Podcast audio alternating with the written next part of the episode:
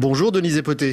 Bonjour Nicolas Brousse. Sur la première marche de votre podium cette semaine, un couple d'innovateurs originaires du Cameroun.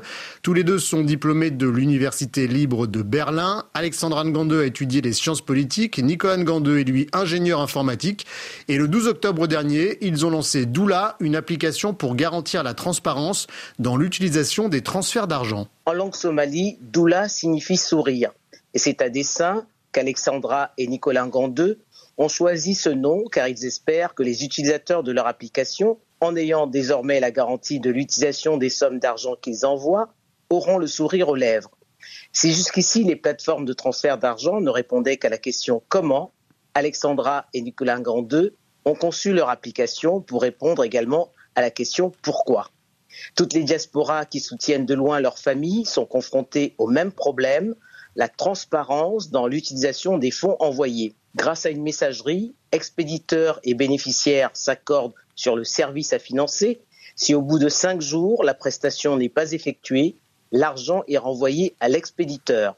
L'objectif des concepteurs de Doula est de dépasser la barre des 100 000 utilisateurs actifs dans les pays de la zone CFA avant d'aller à la conquête d'autres zones monétaires.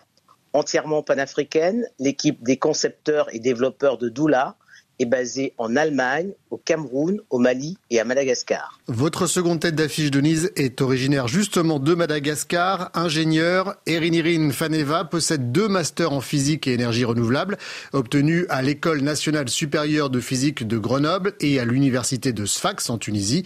Et en 2021, elle a fondé Fianara Lab, un hub en innovation énergétique destiné aux pays du Sud. Parce que sur le continent, les femmes et les jeunes filles sont les premières victimes de la précarité énergétique, Erinirin Faneva a décidé de contribuer à leur bien-être en créant Fianara Lab, contraction de la ville de Fianarantsoa dont elle est originaire, un hub où sont organisés des travaux pratiques pour la mise en place de solutions pérennes pour promouvoir l'équité énergétique dont l'Afrique a besoin. Un des projets phares de Fianara Lab, la création d'un centre d'excellence en technologie à bas pour accélérer l'émergence du continent. L'ingénieur est également engagé dans la promotion des sciences, technologies, ingénierie et mathématiques au sein de l'association ICALASTEM qui encadre les étudiants de l'université de Fianarantsoa. Au mois d'avril, dans le cadre du projet Dargateg, Erinerin Faneva a participé à la formation de 400 jeunes techniciens en énergie solaire au Burkina Faso. Cette année, elle fait partie des 10 jeunes femmes de moins de 40 ans sélectionnées parmi 6000 candidates par le programme Women in Africa Young Leaders.